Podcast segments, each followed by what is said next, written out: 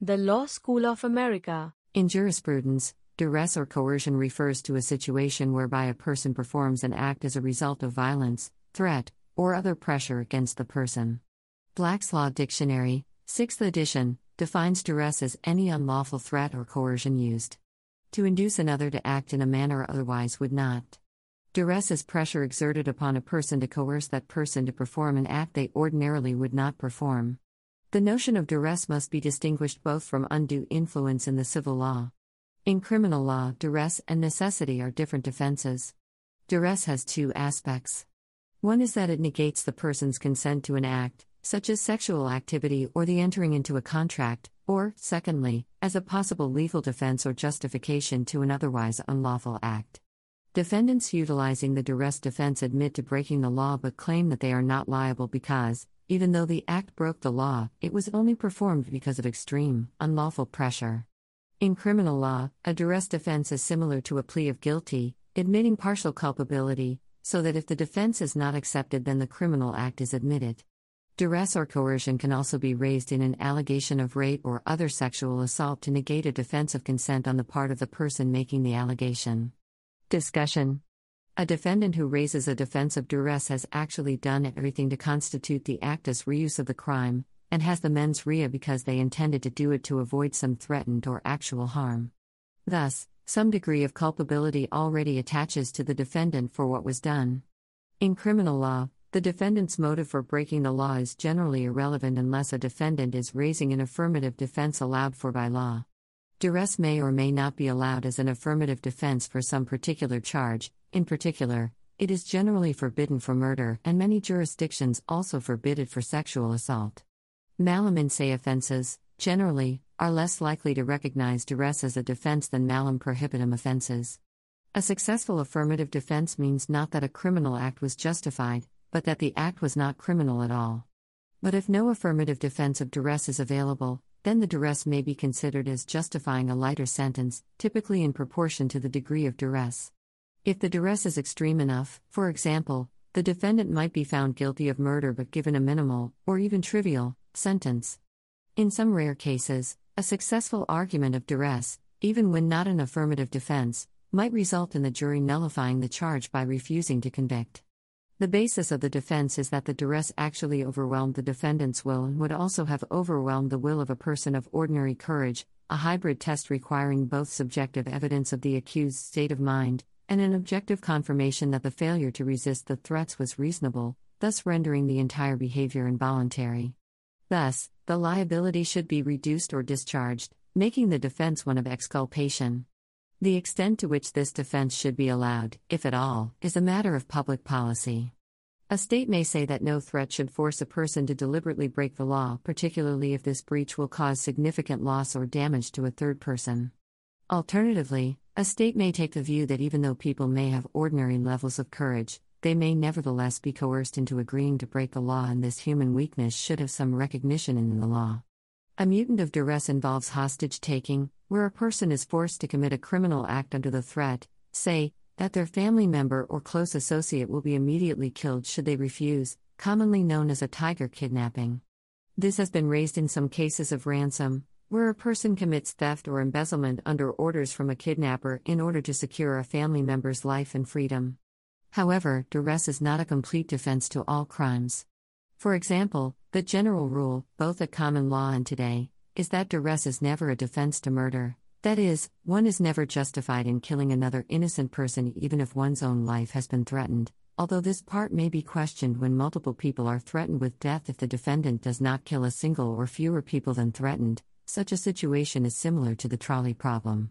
A counterpart may be found in an English law, wherein R. v. Dudley and Stevens involved a case of one man being killed to save two lives, no duress defense was available, and they were convicted.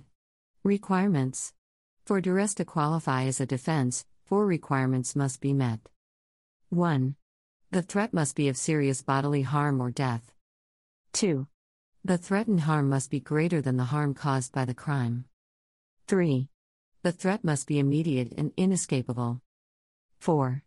The defendant must have become involved in the situation through no fault of his own. A person may also raise a duress defense when force or violence is used to compel him to enter into a contract or to discharge. In contract law, duress in the context of contract law is a common law defense brought about when one of the parties to the contract enjoyed an ascendant position in relation to the other party and abused that position by subjecting the other to threats. A party who has entered into a contract under duress is entitled to rescind or set aside the contract, rendering it voidable, in equity. Duress is a threat of harm made to compel someone to do something against their will or judgment, especially a wrongful threat made by one person to compel a manifestation of seeming assent by another person to a transaction without real volition. Black's Law Dictionary, 8th edition 2004 Duress in contract law falls into two broad categories physical duress and economic duress. Physical duress. Duress to the person. Professor Ronald Griffin, Florida Agricultural and Mechanical College of Law, Orlando, Florida, puts physical duress simply your money or your life. In Barton v. Armstrong, a decision of the Privy Council, Armstrong, defendant, sought to coerce Barton, plaintiff, into executing a deed relating to the sale of certain companies by threatening to have him murdered. While the plaintiff took the threat seriously, other business reasons existed for signing the contract. An innocent party wishing to set aside a contract for duress to the person need only prove that the threat was made and that it was a reason for entry into the contract. Furthermore, once it is established that the threat was made, the onus lies on the person who made the threat to prove that the threat made no contribution to the plaintiff's decision to enter the agreement. Common law took a narrow view of the concept of duress in that it was concerned with actual or threatened violence to the person or unlawful imprisonment. Equity, however, adopted a broader fusion view of what sort of pressure could constitute coercion for purposes of relief and has since prevailed. Duress to goods. In such cases, one party refuses to release the goods belonging to the other party until the other party enters into a contract with them. For example, in Hawker Pacific Proprietary Limited v. Helicopter Charter Proprietary Limited, 1991, the contract was set aside after Hawker Pacific's threats to withhold the helicopter from the plaintiff unless further payments were made for repairing a botched paint job. The elements of economic duress. Economic duress is the use of unlawful economic pressure to compel a party to a contract to agree to demands which they would not have otherwise. 1. Wrongful or improper threat, no precise definition of what is wrongful or improper. Examples include morally wrong, criminal, or tortious conduct, one that is a threat to breach a contract in bad faith or threaten to withhold an admitted debt in bad faith. 2. No reasonable alternative, but to accept the other party's terms. If there is an available legal remedy, an available market substitute, in the form of funds, goods, or services, or any other sources of funds, this element is not met. 3. The threat actually induces the making of the contract.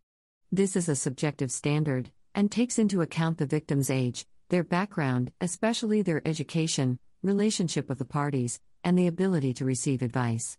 4. The other party caused the financial distress. The majority opinion is that the other party must have caused the distress, while the minority opinion allows them to merely take advantage of the distress. Insane duress.